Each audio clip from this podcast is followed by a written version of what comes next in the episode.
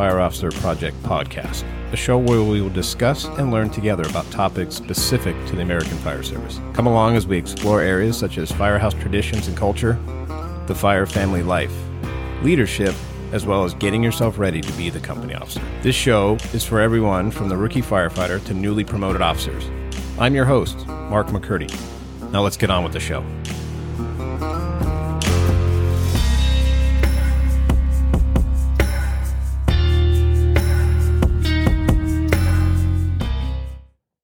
Welcome to the Fire Officer Project. This will be episode eight, and we're going to title this Command Presence Part Two. That means I got to go back and change the other one to Part One. But after getting some feedback after that first episode of the Command Presence, I decided to do a second one. So I hope you enjoy. Once again, leave any comments, questions that you may have, and I'll leave you all my information at the end. All right, here we go. Episode eight Command Presence Part Two. And you're probably going, well, part one sucked, so why would I want to listen to part two? Well, I don't know. You might want to turn it off now, but this one might be a little more interesting because after listening to it and thinking, oh, not bad, I'll push send and send it out to the world there. I got some feedback, which was constructive and great. And it was more of a constructive feedback of that when I talked about command presence, you thought maybe I was going to go a little bit deeper onto the op side and actual incidents and things. And then when I kind of looked at it myself and went, oh, yeah, they're right. All I really did is talk about firehouse and people and demeanors and things like that. So this one, we're going to focus on operation stuff. So a little bit more fun. So I get it. It's not always fun on the other ones, but this one I took a little bit more time, kind of tore apart a few things, and I'll give you some reference points of where I started, kind of what the overall look like of what we're going to discuss. Granted, this is just scratching the surface. Uh, this could go on the rest of our careers where we talk about command presence, leadership, being in charge. It's an art, right? So, this is just some topic information. Once again, scratching the surface. We could talk about this solely for as long as we wanted, but sometimes it can get a little bit tiring. You're like you're hearing the same points over and over, but maybe I maybe I throw a pearl or two out that that you never heard, or maybe this this time the way I say it hits you. So, what am I going to do? So on this one, we're going to talk about how do we obtain incident command presence. So everything, if you haven't listened to part one, you're not going to miss anything. You don't need to go to one to listen to this one. If you want to go back and listen to it and then tell me uh, and to send some suggestions, I'd appreciate that. But that's my overall goal. If I was to put a purpose on this one, how do we obtain incident command presence? And the way I'm going to walk you through it is, like I've said in the past, I literally take that information that people give me. I listen to everything I've already said. I try not to repeat it, but repetition helps, right? We always talk about muscle memory. So I shouldn't bleed too much into stuff you've already heard in one, but I'm going to hone in more on actual incidents. So We'll get to that. Overall view of what I'm talking about is we'll talk about your action and roles in structure fires, wildland incidents, MCIs, just your everyday EMS calls. And how we're going to do that is I used a framework from the book that I, or the, what do you call it, a book? It's information leading in the wildland fire service that is, you can print it off of the internet. It's the NWCG, like I talked about last time. It's just leading the Wildland Fire Service. I'm literally started at page four where it starts, and I'm going to frame this whole thing not just about wildland because the concepts kind of bleed over, but we're going to break it apart under three values duty, respect, and integrity. And I'll set it all up, and you're trying to figure out right now, like, what the hell is he talking about? How's he going to meld that all together? But I think I figured it out. and as I said in the past, I'm aware of the fact that this thing isn't clean and you can hear me breathe sometime into the microphone. I know that. I'm trying to do my best to avoid that. Can only do so much, but it may sound a little bit different. I kind of changed up my operation and hopefully it doesn't sound as echoey or maybe a little bit better. So I did a few things different and it's learning every time I do a show. So, anyways, so that's what we're going to talk about. This should give us plenty of topics and once again, like I've said in the past, I literally pen this stuff out. And it's amazing when uh, I'm like a morning person. So I'll get up first thing in the morning early, even when I'm at home and not having to go to work that day. Even when I have to go to work that day, I get up early. And that's just my time, my brainstorming time. It just, I, I pen everything out. It looks like crap on a piece of paper. And then I come back and I number it the way I want it. And I literally write it out by hand. And that's the notes I'm referencing. I tried doing the typing thing, but it took me longer to type it and try to make it look good versus just writing it out. So every once in a while, if you hear paper shuffle, that's what I'm trying to do. I'm trying to uh, keep it flowing without sounding like a knucklehead. So let me move this for a second. Okay, so naturally, in this command presence, you're going to expect to hear about leadership. And I'm going to set it up a little bit, slightly repeat myself on the first episode about leadership.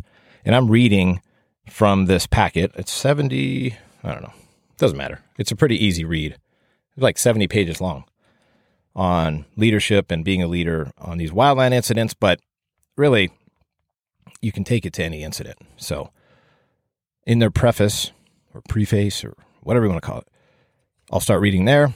I'll break it up how we're going to talk about it, and then I'll just start giving you everything that I've experienced. I got a feeling I'm going to bleed into some stuff that's going to expose me. So, whatever. I don't care if I wasn't af- if I was afraid of that, I wouldn't do this because it's all sunshine and rainbows on Instagram and everything looks good. But I'm not going to give you all that on this. It looks cool when I send out pictures and we chub up over pictures of fires and whatever, but I'm going to give you the straight skinny on how I felt under certain things, things I'm still dealing with, and how I got to where I'm at. So, and I say this I, I, I, I hate saying I, I, but it's, I can only give you my opinion, obviously. So, once again, I got to give you the uh, warning. I may say a warning on language or a term or something that's maybe off color, but not not some racist thing. I'm just saying like something you're like, what the hell? So when I say that, if you have sensitive ears that are listening, or you think, well, that's what LA County. No, no, no, no. Disclaimer once again, as usual, my opinion only. This is for informational purposes. Sometimes when I get going, or depending on where I put myself in a corner with exposing myself, it may come out a certain way. I think we can handle it. We deal with life and death. I don't think a few words are going to bother you, but I like to at least put that out. This is not the opinion of my department. It is just solely myself, representing myself only for educational purposes. So, enough about that. So, uh, let's see here. Okay, so back to the preface, preface of what we're setting up. And this isn't my words. This is from this book or packet. I keep saying book, but it's not. I literally have it printed out in eight and a half by 11 paper. But here's this concept leadership is the art of influencing people in order to achieve a result. So just think about that for a second. It's the art of influencing people. It doesn't say the art of telling people what to do, influencing. Yeah, I bet you they sat there and thought about that so it didn't come off like they're dicks, but okay, cool. Leadership is the art of influencing people in order to achieve a result. The most essential element for success in the Wildland Fire Service is good leadership. Now, granted, they're talking about wildland. We could take that word out. Just read it as the most essential element for success in the fire service is good leadership. Perfect. The concepts in this book are universal to every person in the fire service, from first year employee to a senior or a company officer. And that's part of what this episodes are too. Even though I hone it towards company officers or soon to be, I think if you took this information now, even if you're still on probation, tuck it away somewhere and realize you have a long career, but you're already setting up yourself on what kind of person you're and how far you're going to go in this career and your reputation and demeanor and all that stuff is already building. So don't take it as this is only for people that want to promote or have promoted or that far down the road. I think it should come across for even the boot firefighter. So, uh, in the first uh, previous episode, episode seven, when I talked about command presence, I read this section, but in case you haven't listened to that one, I'm going to um, just belt it out here again. Leaders often face difficult problems to which there are no simple, clear cut, by the book solutions.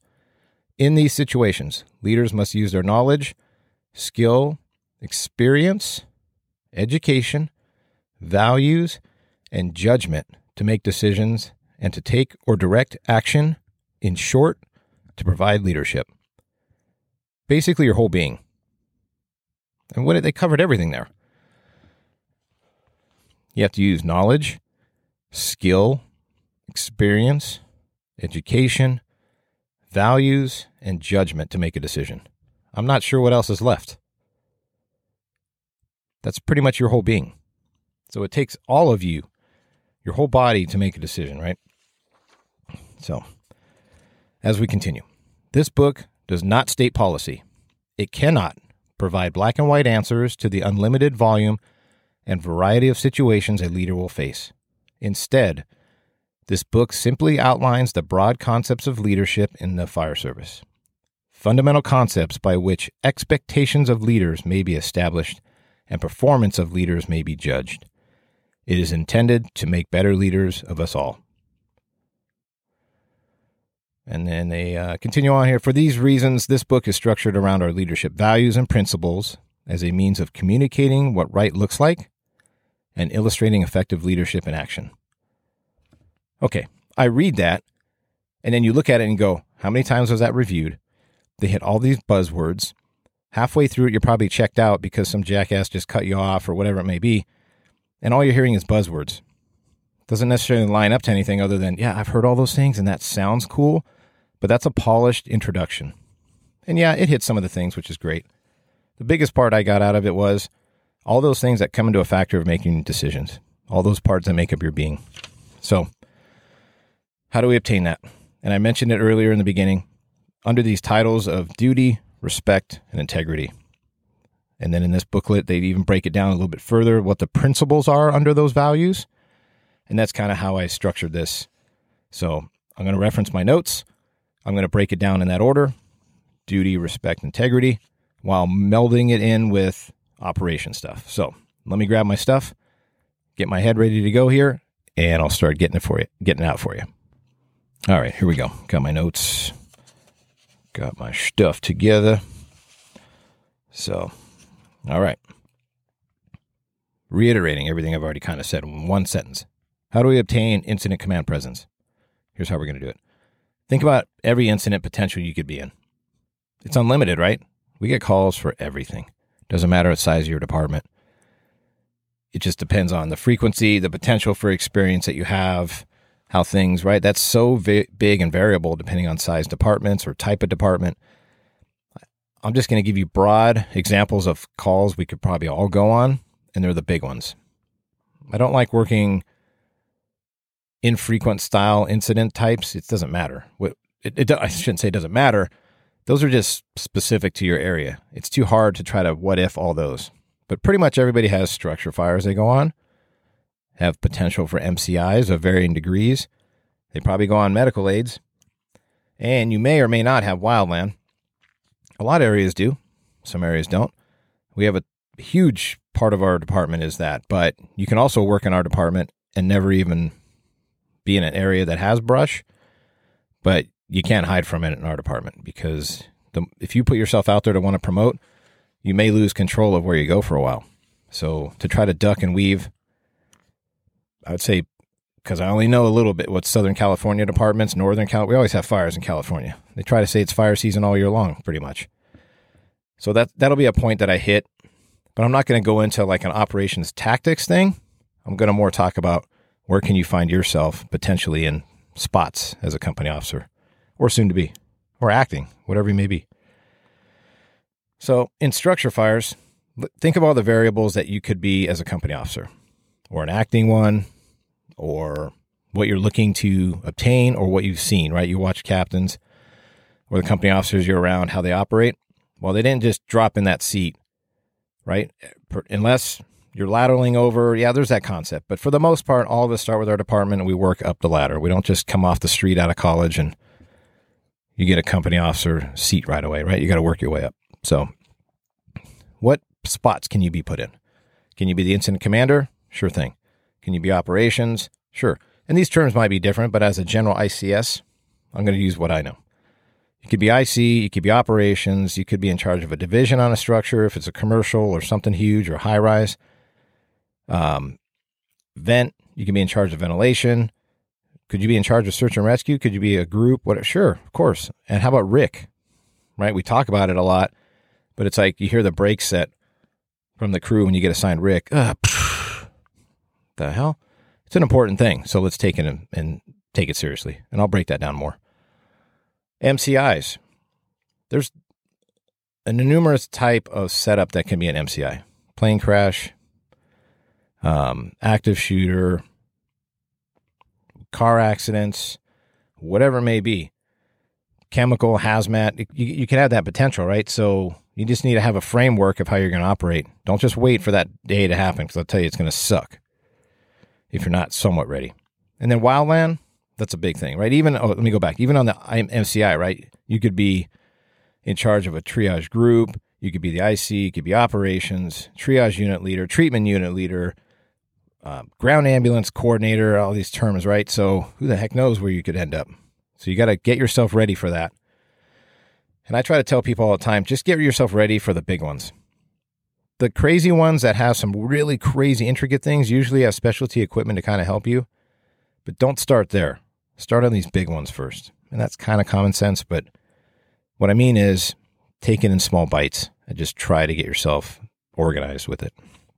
In the wildland arena, what can you be? You could be IC, you could be operations, you could be in charge of a whole division, um, you could be in charge of developing a hose line on a flank. Uh, you could just be a person that plugs in and is a worker bee. You, you don't know where you're going to end up, right? So you got to be ready and understand each position a little bit. And where are you going to learn it? OJT a lot of the times. Maybe you take some classes, yeah, but until you get that first IA, initial action type fire, where you're getting those spots, it's difficult to learn until you get in those positions. I was fortunate enough to be in a spot where I got to do that pretty frequently. And believe me, I screwed up. And I'll, and I'll most likely expand on that as I go, where those things were. And then realizing it just takes time and experience. So, kind of, I'm going down my notes here, so I got to make sure I capture everything. So, as I said, now prep yourself now for these big incidents. Um, granted, you may not have control of it as far as you can't get to a certain station in your department or wherever it may be, or how it works, or moving around, or maybe you don't have those options, or maybe they don't happen that frequently. So your experience level is going to take a bit to be exposed to it enough times to start building in that experience. Well, maybe sometimes you have the potential, but you don't have the frequency. Can you find somebody at another department, or if you have friends at another department, go pick their brain or go sit with them for a day? Depends how far you want to go into getting yourself ready. You could go to another department or another part of your department, even if you're not assigned there, and just be, hey, can I come over for a little while and either ride along, ride along. You're right. You're working at your own department, but you know what I mean. observe, get experience from them. Talk to them. Does it have to be at work? Hell no. It could be off duty having a beer just make sure you put yourself out there and try to understand. If you wait for every time that you're just going to wait for an incident to happen, the frequency of it or the potential of it, it's not the time to start learning like for the first time OJT in it. You need to at least have some of it checked off in your head. All right. So remember, I don't know why I tell you remember all the time. It's just me trying to fill. It's like saying at this time, right? On a dispatch or whatever it may be. Okay. Be the student before being the teacher. No kidding. You got to learn um, what you need to do before you can start telling other people. And what I mean by that is if you don't have the experience, you think people can't see through you? They can. You think they haven't done research? So basically, don't try to snow people on something that you don't know because you're probably good at something else that they may not know. Be truthful. If you're going to promote early, and I'm, I'm I don't know if I frustrate people with this, but if you're going to promote early, just know that people know you promoted early. And I mean early, like with our department, you can take the test four and a half years, promote at five. If you have the stuff that allows you to pass with the written test and your experience or classes or whatever it may be, projects that you've done, you could be a five year captain with no previous experience. That's can happen and does happen in, our, in my current department and other departments from people that I've spoken with. So just know that's fine. Whatever, whatever works for you. Because, like I've said in the past, if you're going to be on this pro- trajectory that you're going to be the chief, probably got to compress your time in certain ranks. Just don't try to to BS people because they can tell when you're lying or tell when you're not so good. Or when does it come about? On an incident where you keep crap on the bed on the same type incidents. So be humble enough to go, well, that sucked. Let me get a little, let me help on this. So, so basically, what I'm saying is don't fake it. We all have something to offer. So, as an example, I don't know if I mentioned in here or not before, but I have a big thing with a group of guys that I worked with at a certain station where we learned a ton about elevators. And I like to offer that to people, but I usually don't say anything until it's either gotten brought up or somebody knows, or I go on a call and do something and people are like, hey, how come you know that little bit? And I explain it. But I also do like teaching it. So now I'm in a different role, right? I can't be humble where I'm like, let me just wait and then don't ever tell my crew that I know a little bit about something. So, you know what I'm saying? Like you, you're going to be weaker in one and really strong in something else. So just when the time fits, interject your ability and then get from somebody else your experience that you can get from them. And this is a bounce back forth thing, right? So, what are these principles I was talking about? So, now that I've set it up enough, let me actually get to the meat and potatoes here. What I'm talking about with this duty, respect, and integrity. So, in this book of leading in the fire service or leading in the wildland fire service, they have this little chart. And under values, it says duty. And next to that is the principles. Be proficient in your job, both technically and as a leader. Make sound and timely decisions. Ensure tasks are understood, supervised, and accomplished. Develop your people for the future. Okay, cool. Got some good points. I kind of took that and we could spend all day on that. But I kind of went and I said, okay, on the duty side, what is all those things that I just mentioned? Where do they apply in real life? Or how does that work instead of just being a polished little chart that somebody looked at and then tweaked and then put out as a, uh, a reference material? All right, so let's see here. Be proficient in your job, both technically and as a leader. Okay, well, how do you become proficient in your job as a leader? You just, it takes time. You got to have some idea and some framework to stand on, and then it's just time. Getting exposed to all different things whether it's public, firehouse, operations, incidents. This takes time. I've been fortunate enough now. I'm uh, coming up on eh, almost six years as a captain. So you think I haven't fallen on my face? Plenty. And I'll tell you, and I'll expose myself on some war stories here about what that felt like and what it was like to do certain things. So we'll get there. Let me just keep this. Your training's going to take over, I think, or feels like it does, on incidents where you're stressed or need to make a decision right away. But if you don't have it to rely on or fall back on, how do you think your performance is going to be? I think you already know this, but you got to, right? You just got to train yourself up. You hear it all the time train, train, train. We know that we could always train more than we actually do. Uh, some places go hardcore all the time, and then some places are just rolling the dice, and you know they kind of suck because they're just getting through the day. And do they get a reputation? You bet you bet they do. Is it fair to say that everybody that works at that station should have that same reputation? No. Does it sometimes happen? Yes. But that's here nor there. I can't control that. All right, let me think here. Okay. So there's going to be times, their next point. Make sound and timely decisions. All right. I kind of break this down a second here. Know when to ask the crew questions and get their opinion on something, and when to just give the order. Right? So it's not always a democracy. And I have, if you go back to previous episodes, I talk about expectations and SOPs and SOGs, and I kind of lay out a light framework and lineup, especially when I have somebody working on our crew that doesn't necessarily normally work with us, or I'm working at another station and they don't know me. I kind of ask them for a little bit of information about their area or district, some specialties they may have, kind of how they operate, and then I, uh, I absorb that. We have a back and forth conversation of, okay, here's kind of my framework SOP, SOGs. That's just a loose structure, right? But also, we'll always give them the, if there's something special in your area or something that gets done a certain way, please tell me. I don't get hurt feelings. I'd rather know that information and do my job than to try to be guessing and then being completely off. If there's somebody there, I just had this the other day. I worked with a senior firefighter who's been out for almost 30 years. Been at this one station for quite a while. And the first call that we went on, we needed to land an air squad on an LZ or landing zone area that's not on my little app thing. It was right at 8 o'clock. So I'm thinking, looking at this on the way to the call, I knew I probably would need a copter. So let me look at the LZ. I live in the area, so I kind of know where they are anyway. But he goes, Oh no, for this, we use this. Awesome. Thank you. You want that information, obviously. Sometimes guys are dicks and they're like, Nope, I'm in charge. I will make all decisions, whether I'm right or wrong. But where you can get yourself in trouble is when you constantly ask the crew for their opinion. What do you think that does to your credibility? You can't, I mean, it's okay to ask those type things. But in an incident driven thing where you need to make a decision, that's what you're getting paid for.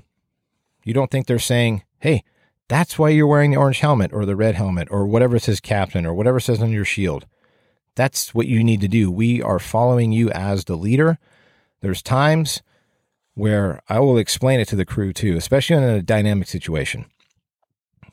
So, say as a structure fire, for instance, I'll let them know, hey, on an incident, I want to do this. Um, I'll give you a little bit of direction. Not that I don't think you know what you're doing, but I want to make sure we're on the same page.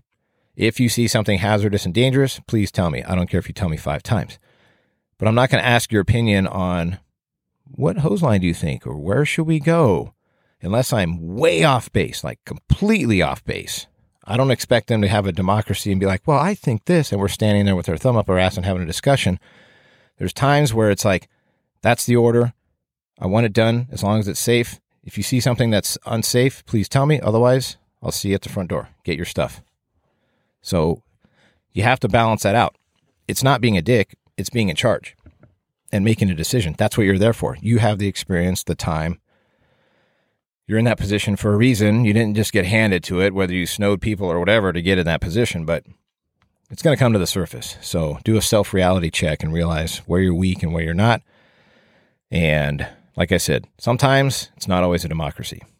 And it's funny because I've heard a recent couple recent stories in my own firehouse where said individual is stating how they went on a patrol strike team, so it's just him and a and a captain in a vehicle, and usually on a wildland incident. It's kind of like a utility pickup truck with a pump and all this stuff. It's nothing. It's not a fire engine. It's a Type 6 if you're into that. It's a patrol. And there's five of them with a captain and a firefighter. And they go as a strike team. Well, this firefighter was telling me about how everything that was happening, the captain was asking him his opinion. And finally he said, You know what? You're the captain. Tell me what you want me to do. When you get to that point, you failed. Okay? So try not to get there. Like I said, there's going to be times to ask your crew, get opinions, check in with them. And there's times where you need to take your position seriously and make the damn decision. I don't think I need to beat it up anymore, but good enough, right? So if I'm way off base, please, at the end, I'm going to give you all my information. You can tell me you're an idiot and maybe that's why you don't have many friends because you think that or whatever, maybe. I'm open. I don't care. You tell me what maybe I'm off base. But if I'm on base, I don't mind you telling me that too, so we can I can make sure I'm not a complete mess. All right, so ensure tasks are understood, supervised, and accomplished. All right, well, that's pretty straightforward. But what I mean by that is, is gather the information that you need. So you're on a big dynamic incident, or a wildland fire, or a big commercial fire. Something that's not as quick as a room and contents, one line stretch, search, ventilation, cut one hole, punch through on a 1500 square foot house or maybe bigger, set up RIC, figure out overhaul, and you're out of there. I'm talking something a little more complex. You need to gather all that information and disseminate it clearly to your crew with clear directions and complete instructions that they received it and you got it. Because that's going to minimize risk. That's going to minimize the usual problem where comms gets screwed up, right? Not necessarily not talking on the radio, just the intention of what needs to be done. That builds confidence from your crew into you. That they kind of know, like, all right, he's gathered the information, processed it, he's given me the directions clearly as what I need. That builds confidence in your team. But remember, you can't ask them to do something you're not willing to do yourself or won't can't or won't do. So what do I mean? If you're asking them to climb up a hill on a wildland incident and put in smoky power, po- thinking to uh, locally, put a hose line in that division or up that flank, and you're 100 pounds overweight, I'm not knocking you. What I'm saying is just be aware of it and do something about it. Or maybe you're not in the best cardio shape. There's skinny fat guys. Whatever. You're not in cardio shape. You know what I'm saying? You can't ask them to do something that you can't physically do or won't do. You can try it, it's just not going to last very long. And you need to supervise them, but not micromanage them. And sometimes that is very hard to do because you need to detach yourself somewhat from physically doing a lot of things unless you're unless you're needed. Just because they're doing it a different way than you would do it doesn't mean it's wrong and it's not going to get them from point A to B. As long as they're doing it safely, let them spread their wings. And sometimes it's hard to bite your tongue. If you need to give them a little guidance and direction because they're all over the place and they just happen to be doing the right thing, but you can tell it's because they're just guessing, then make it an educating point. But if you're constantly bowling over them, then they're basically going to get to the point where they say, you know what? Just tell me everything exactly what you want. And that basically sucks because you got to stand there and tell them every little detail. You don't want that.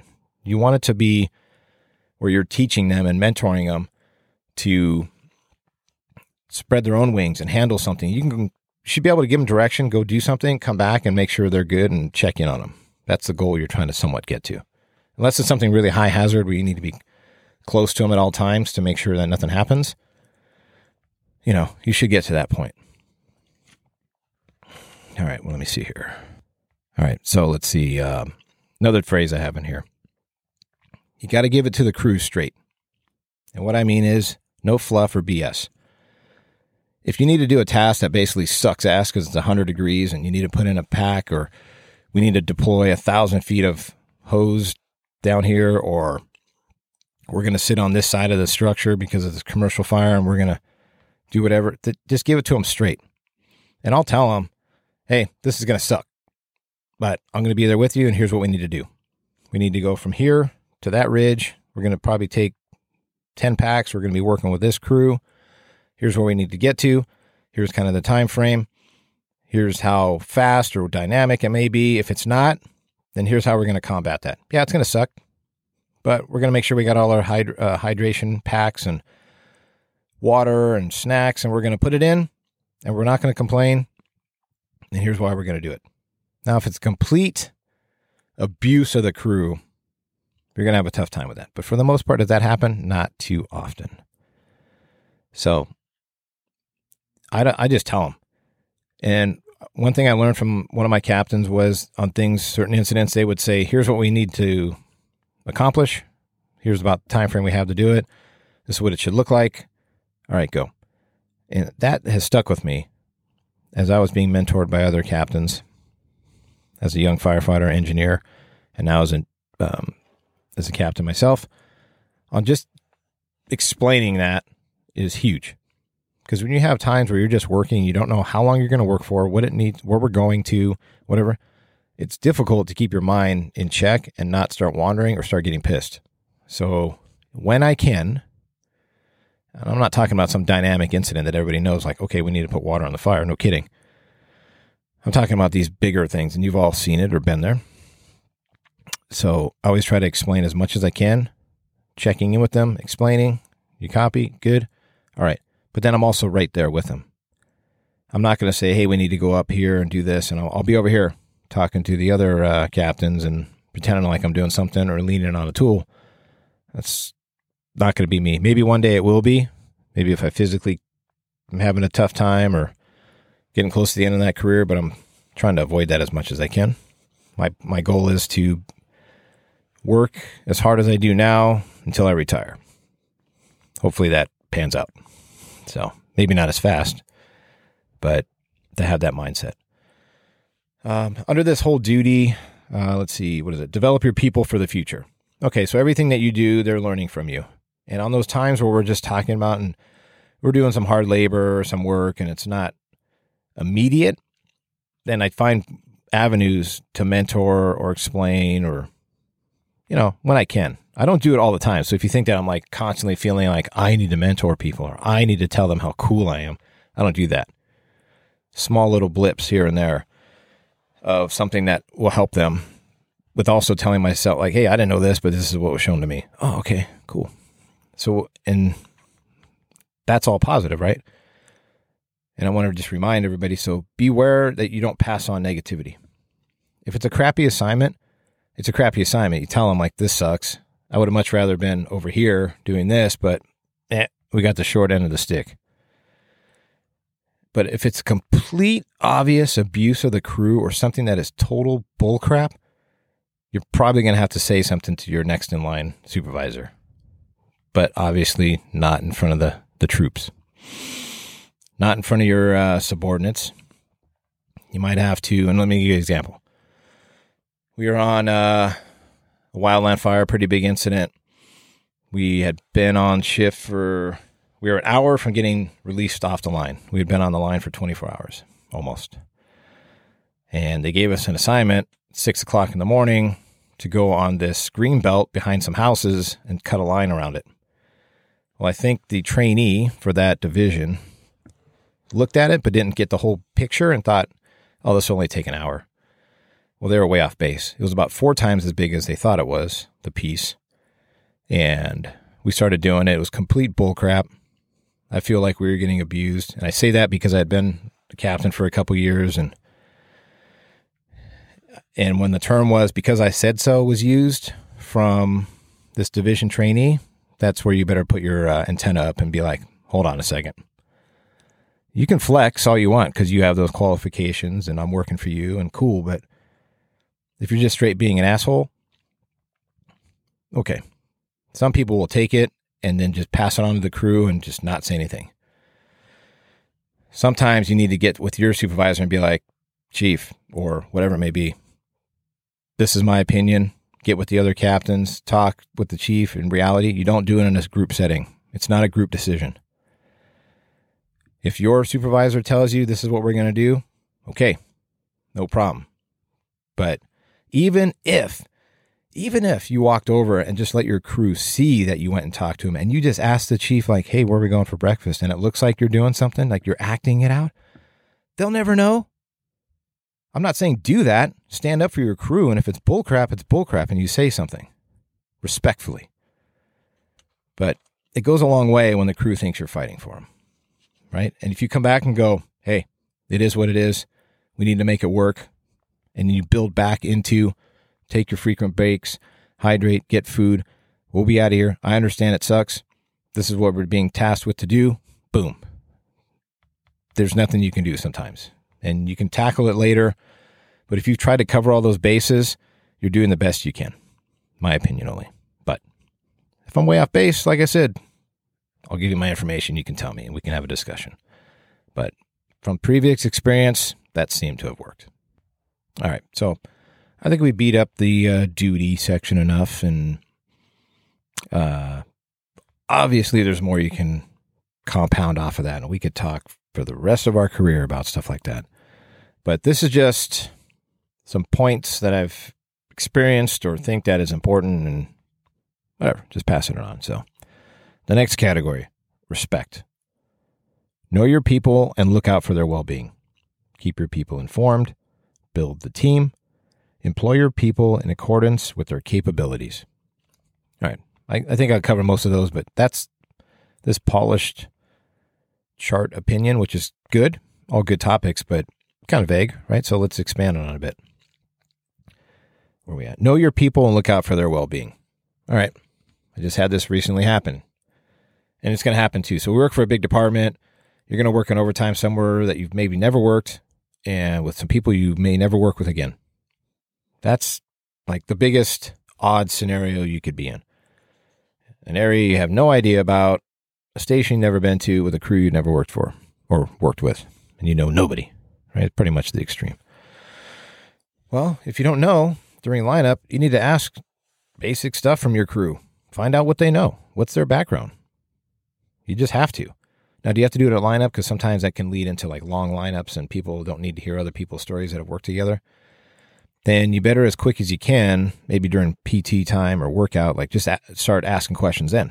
Hey, what have you done? What'd you do before you got hired? Or where have you worked? Or what's unique about this area? Those type questions. Because you need to understand, you probably have, you could have some people that have some really great experience that are humble and won't say a word. And then you get on an incident and you don't know it and you're not aware of it, which maybe they don't tell you. And then you get a task or an assignment, and then somebody goes and goes, Hey, you know, so and so knows how to, is a faller or whatever, can drop a tree or has this elevator experience, whatever it may be. Oh, I didn't know that. Well, that's fine. You're not going to know everything, right? And now I'm not saying everybody's going to divulge everything they know to you. But when you have those specific things, and that's cool. But you also need to find out what's their skill level. They may have nothing. And where this comes from is a recent strike team I was sent on, kind of a mellow assignment for February, and we're getting sent out on a strike team. Okay. 7:45 in the morning. Our shift starts at 7. So I was already just getting my gear in. I'm working an overtime at another station in my battalion though. But I got to drag all my crap in, put it on the rig, check out the rig, put everybody on duty, do my morning staffing stuff. And phone call came from dispatch, "Hey, you're going out on this strike team." Oh, great. So, I don't know these people. Right? I know them a little bit. But they're uh, two probationary firefighters and a probationary engineer. Okay, my plan was to ask them what experience they had at lineup. Well, that's gone. We need to get our stuff on the rig and get out and meet at this rally point and do all this other stuff. So I got time though when we're driving. So I ask them, What's your experience? What's your experience? Okay, probationary firefighters. Yeah, no problem. But I had one guy who worked at another department for eight years with an experience level of what we were being tasked with to do that was pretty good. And I had another one that had no experience. Okay. I had a newer person who was a newer engineer, but was trained up and took pride in learning their job and was pretty confident in driving the Type 3 um, four person engine that we were taking to this uh, strike team. Cool. Perfect. But I have to ask them, okay, what's your experience? All right, here's the intel I have currently. We're going to meet it here. We're going to be, so far, this is the intel I have. When we get there, I'll get all the information and I'll disseminate it to you as well. Prior to all that, you have to have their best interest in mind. You come to work uh, that day. I wasn't expecting to be gone on a strike team. It's February in Southern California. Can we have fires at any time? Sure. Brush fires usually, right? That we're going to get sent out on a strike team? Sure. Wasn't 100% on my radar that it could happen, but I always think it's going to happen. So I always bring all my stuff, strike team bags and all my stuff. So I have it with me. That part was good. But already I'm thrown off guard by like, ah, I was planning on going home tomorrow because I needed to go. Didn't need to, but I wanted to go to my daughter's softball game and this and that. And right, it throws in a wrench like, ah, oh, damn, we could be gone for technically on that type of apparatus, you'd be gone for three weeks, up to. Uh, so I didn't think that was going to happen, but you're like, oh, probably won't be home tomorrow. Okay. Well, you need, before you take off, you need to talk to your crew really quick and make sure they're good. They don't have something going on at home. What, what if a guy's wife or significant other, whatever it may be, is going to have a baby in two days, and now you're going to drag them out on this, and they're already in panic mode? Well, you need to know that. So you got to do a check with them really quick. It's like, everything good to go? Are you good to go for this extended time? Do you have everything you need? Yep, I'm good. Uh, or they tell you some dire thing they got going on. Well, you better work quick to get that problem fixed. But you kind of see what I'm talking about, right? So you got to check in with them. You can't just expect them to throw their crap on the rig and take off and you're not aware of some major thing that could happen or that they have going on. So try to do a quick check on your crew, make sure they're where they need to be. Give them as much information as you have currently, and then prep them on the way to the incident, kind of just divulging what you have, what their experience level is. You know, you got it. I'm just starting to repeat myself. So, um, what else do I have here? All right. If they tell you something that, yes, they can do it, but this is going on or whatever, keep that in the back of your mind. Remind them that you haven't forgotten. Make them aware of you need to help fix whatever problem they have. What if a guy says, Oh, I forgot all my socks? Well, okay. At some point, you're going to have to find a way to get that person's socks. You can't let that go over your head. All right, so that's just it's an example, but it may not be the best, but whatever. What if the person forgot to put them in their bag and they took off? Okay, at some point you're gonna have to make something work to get them that, and then but you got to remind them like, hey, I haven't forgotten. I'm gonna make it work. We don't have time right yet, but I haven't forgotten about you. You're constantly not only do you got to take care of yourself and the incident, and everything. You got three or four other people you're responsible for that you're trying to keep going. Because to me, if they don't have what they need to function properly and be in the right mindset, it's going to be difficult for them to produce and perform for you at their 100% level. All right. So you give them that ability to, or you're taking care of them and you give them the ability to perform, right? So they're going to do their job. You handle what you need to handle. You've given them all the information. You've set them up for success. You've given them the orders. They've uh, understood them and given them back to you. Okay, we know what we do. Well, give them the ability to perform. Like I said earlier, it may not be the way you want to do it or the way you think it should be done or in the time frame, but they got to learn too. So obviously, if it's something new, it's going to take them a little bit longer to make that happen. So let them perform for you. Let them do their job. Basically, shut the F up. Let them do their job. If it's a disaster and they're all over the place, then reset them, straighten them out, maybe explain what you need, show them, whatever it may be, and then let them do it. The biggest thing I've learned, especially on wildland fires, is they take forever. It's not as quick as single family dwelling house fire that we knock down. We do overhaul, we have a plan and everything, and we're done in a couple hours or whatever it may be. Bigger incidents take a lot longer, a lot slower to turn the ship, but you keep chunking away and handling your tasks, it's going to get accomplished. So, let me go back for a second and give you a personal example of being in the right mindset, trying to stay focused.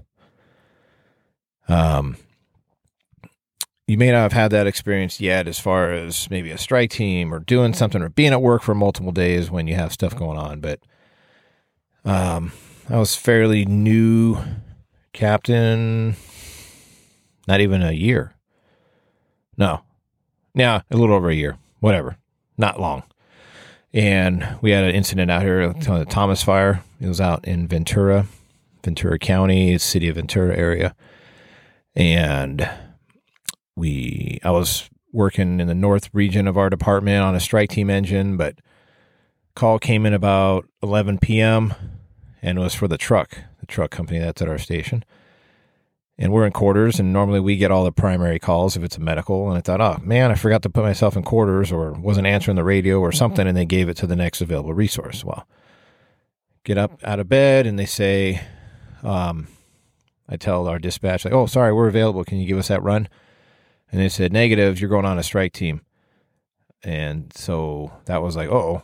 And we had known that this fire had started in Ventura, but I didn't think it was going to get to us. We're a third priority strike team. Has to be pretty big if we're getting hit on this. So, um, long and short, I uh, had a crew of a brand new boot. It was day one. Been on the floor just over 12 hours and one that had been on for four months. So I got a, two probationary firefighters. Um, I was slated to go. This is early December 2017. I was slated to go home the next morning or so, somewhere around there, and, and head off to Vegas to go with the wife and some friends to go see a couple concerts, and and uh, that appeared that it wasn't going to be happening. So we were immediate need, needed to go right to the incident, and there was a lot going on. That was my first challenging, big challenging incident as a company officer. Such a dynamic incident. We were told to meet, just get on the road and get out there, assemble up with our rest of our strike team and a chief, and then we'd be put to work. And that's exactly what happened. It's crazy because I was looking at my phone to look at the photos and try to get this story right before I put it out here. And I have a picture from that day of a small fire that we went on. A mattress got stuck under a, um, a semi truck on the freeway, so the brand new guy got to put that out, and it was a small little fire, no big deal. And then my next picture from that day in my phone is us driving on the highway and all the hills on fire in Ventura. And then my next picture after that is video of us pulling into a neighborhood with multiple houses on fire. So, pretty dynamic day. Good experience, not good for residents and all the destruction that came from it. But where am I going with this? I'm not talking about the ops thing, it's the mindset thing. I was supposed to go to Vegas, right? So, yeah, whatever. We miss things. The problem with this one is it was two months after the Route 91 shooting. And I was there with my wife, and that's a whole nother story. And this was the first time going back two months after. We were going to go back, try to put it behind us, not let fear take us over. And I wasn't going to be there. So, how do you think my mindset and everything was, right? I had that playing in my head. I had to stop and because we're still dealing with the stress of that October. And now I'm thinking I'm going to be gone for weeks. She's going to go. I didn't want her to not go because she was going with a group of friends that I trust and would take care of her. But those times, it was extremely stressful for me. Not only dealing with being a new captain, limited experience with a couple of the members on the rig, it's just stressful, right? You got to be in the right mindset. And that was a tough one to get over, but I had to do it. And so that's where I'm pretty sensitive to it. And I make sure I, I remind, I'm reminded of that constantly every time we go out to check with the crew to make sure there isn't anything on the horizon or anything that's bothering them or something that needs to get handled before they take off. Or maybe I need to switch out crew members just because I've had that pretty big, extensive experience. And I'm not going to talk about it here because we're already pretty far into this episode. I'll save those two stories and maybe that Route 91 and a couple other big incidents I've been on for a, I mean, loosely titling it mental health, but I'll save that down the road. And maybe one day it'll just be a vent session for me. And I'll lean on you guys to let me just tell my story. So, but, anyways, that's where I get that whole mindset and respect thing.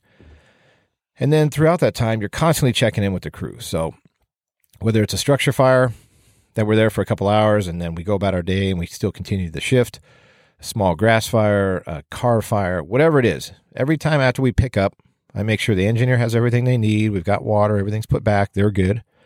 Then I check with the firefighters to make sure that everybody's good, there's no injuries, all the equipment was good, and it's kind of like just checking in and making sure they're okay. I don't just get on the rig and be like, all right, on to the next thing. Granted, there are those days, but when it's just a regular, okay, from this incident to that, I always check in and make sure, are they good? Nobody's injured, nobody's hurt, that kind of stuff. So that's kind of where I uh, drop in on that as far as checking in with the crew. And that pretty much wraps up the respect. Was that what it's called? Yeah, respect. So we've gone through duty, respect, now we're going to hit on this last piece integrity. Integrity know yourself and seek improvement. Seek responsibility and accept responsibility for your actions. Set the example. Okay. Pretty straightforward. There isn't a ton I need to say on this, but I'll give my opinion on a couple things. Seek responsibility and seek improvement. Okay, so know yourself and seek improvement. Well, we're already doing that, right? You're listening to this. Doesn't mean I can give you a ton, but maybe you pick up one or two pearls. A book you might be reading, one or two pearls. Having a mentor or just watching other people, you get that. You're already seeking to improve yourself. I basically think if you're listening to something like this or you've gone to classes, you're already on that track. Nobody has to explain to you how to do that. But seek responsibility. Now that's different. Putting yourself out there. That's the part where there's some tasks that need to be done and nobody's really stepping up and you volunteer and because you want to put yourself in that challenge in your crew or you know your crew's capable of it or there's somebody you have some expertise that can handle a certain thing you just put yourself out there you're motivated to put it out there and in a instance sometimes you're kind of like allowing your crew to show off a bit even though firemen don't show off you're just giving them the ability to exercise that experience that they have now do you want to do it all the time where you jump on every assignment and put your crew to work constantly? Mm, probably not, right? But if you have some go getters, why hold them back? If they like doing certain things, jump on that and say, we'll, we'll take that. Because one of two things happens. One, it lets you get your crew out there and let them work. And sometimes when you do that, you get the better assignments. When you stand there on your hands and sit on your hands and don't make a decision, you're probably going to get the crappy assignment. So when I can, I try to interject and say, we'll take that one, or can we have this? I got this person who can handle this. We would be perfect for that. But I also don't throw my crew under the bus constantly. If it's just kind of some mundane stuff or whatever, and we're all kind of doing the same thing, I'll give other people the opportunity to jump forward all the time. I don't jump on out there all the time, but more so than not, I do. Because I like to somewhat control what assignment we have if we have that option. Now, granted, structure fire, you don't, right? It's how you come in and and who gets what assignment and everything. And that's a little bit different. But on some other assignments, maybe where you have the option, I try to seek out the responsibility. So otherwise, I just do what I'm told as far as roles on a structure fire because it's dynamic and you have to have that discipline. And I'll, at the end, I'll talk about that a little bit more. So let's see. You're setting the example. You're setting the example for the people that work for you that you know they work hard when they need to and do you need to tell them sometimes or do they learn from you you bet you're constantly setting the example so remember you're always mentoring whether you're purposely doing it or not you're always every time you put yourself out there or do something or show up and how you handle and conduct yourself especially as a company officer you're mentoring people for the future or you're at least showing them what right looks like if you're doing it right, which most of us are, right? There's some squirrels out there that are freaking off their rocker, but for the most part, people are doing things right because they want to. And they have all those things duty, respect, integrity, or whatever core values you want to say that there are, those buzzwords. You know what I'm talking about. So, in a nutshell, if I had to think about everything that we're talking about here, and all these episodes, not all these episodes, I only had eight, but some of the things I'm talking about. What are you doing? First off, we're trying to make ourselves better and we're learning. And then as you continue on, depending on how long you stay in that rank or you move up or whatever it may be, ultimately, what are we doing? We are teaching the people that are working for us how to replace you. You're teaching the people how to basically take your job from you. And once that happens, it's time to push them in the right direction to get them to that, or at least do the best to your ability to show them what that looks like. And you're, and I'm not saying it's only on one person, but if you take a vested interest in somebody or they take a vested interest in learning from you, you need to keep pushing them as far as you can until they basically can just do your job for you and replace you. That's how I look at it. And then they move on. And you kind of wear it like, okay, yeah, whether they tell other people or not that, that they were your mentor or whatever. And I'm going to push that out there soon on my Instagram thing, some of my mentors and and start putting those things out. I'm trying to get better with putting more stuff out physically and um, as far as pictures and ideas and things like that. So it's not just relying on this show. But all right. So, in review, yeah, I've said all these things about duty, respect, integrity, and giving all these scenarios and everything. But the main thing I said at the beginning was, is how do you obtain incident command presence on anything? Brush fire, structure fire, MCI. Well, we talked about it briefly as far as how to make yourself get there and experience and educating yourself and being mentored and being the mentor and all that. But how does that person know, or how do you look like you know what you're doing? Or how do you speak on the radio and people are like, yep, that person's in charge? Or how do you come up with the plan to overhaul, do the investigation of the structure fire, put everything the way it needs to be, exactly how it should be done, and what right looks like? Well, it's experience. But if you listen to Command Presence Part 1, I, I uh, put out these three topics in that setting look sharp, act sharp, and be sharp. So let's tie that into this. Even on an incident, on a command, on operations, you got to look sharp. Therefore, you're in the appropriate attire that you need to be in for that incident. You're not just half assing it and just doing whatever, and you're ready to go, meaning you look sharp. You're, meaning, not that you look decked out and awesome and you have all these gadgets and bullcrap hanging off you that you don't need, what, whatever. I'm not talking about that. I'm talking about you look like you're ready to go to work as soon as you step off the rig. It isn't get an assignment and then, oh, hold on, let me get dressed and let me do this. And I'm not on the right channel for the com plan, or I'm not on this channel, or I'm not answering the radio, or you're not paying attention. You got to look sharp too. You got to act sharp. I'm kind of bleeding over into act sharp, but acting sharp, knowing how to operate your radio, getting yourself all dialed in and ready to go.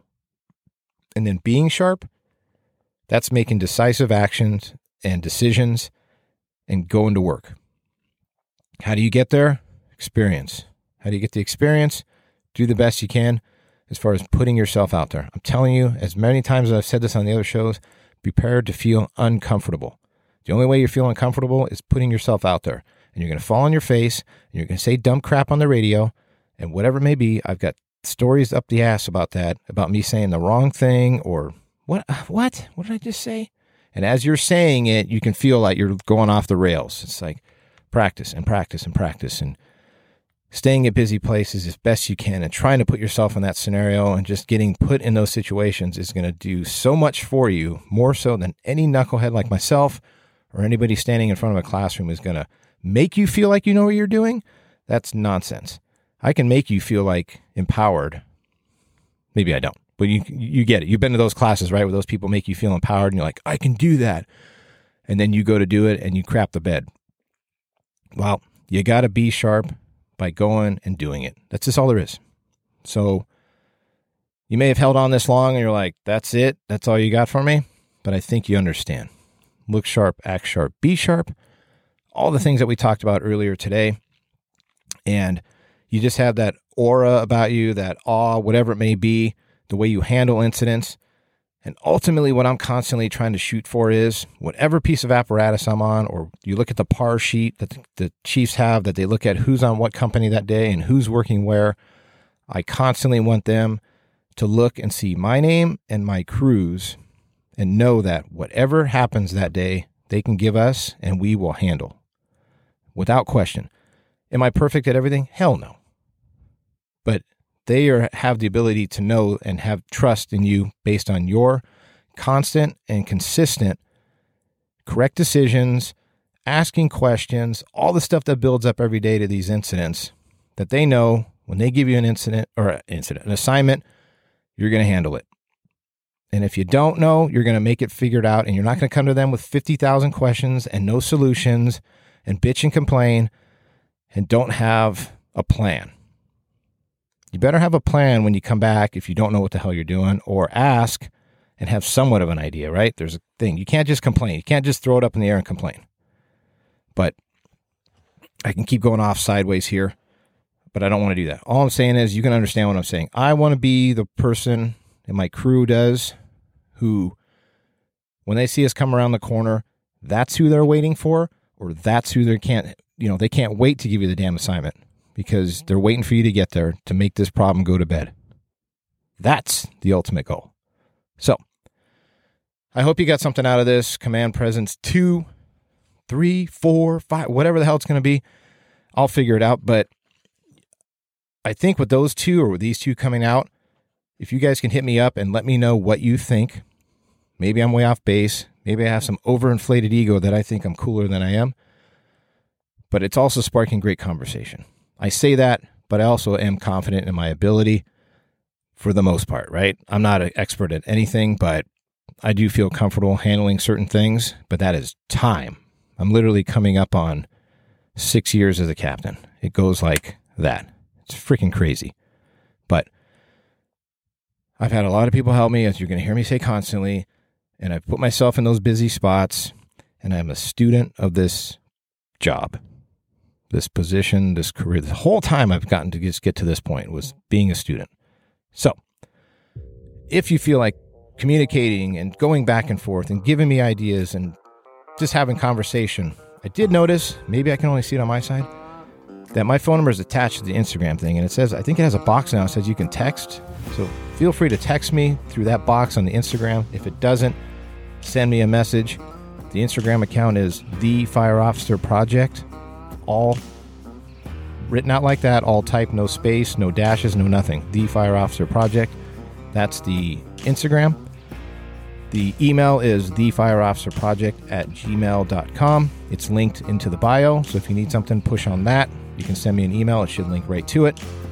Um, and then I'm blasting out these few things. I'm looking at buying certain equipment, so if you have opinions on equipment that I can buy or things that can make things better, I'd appreciate that as well. Until next time, be safe, continue to keep pushing each other forward, and take care.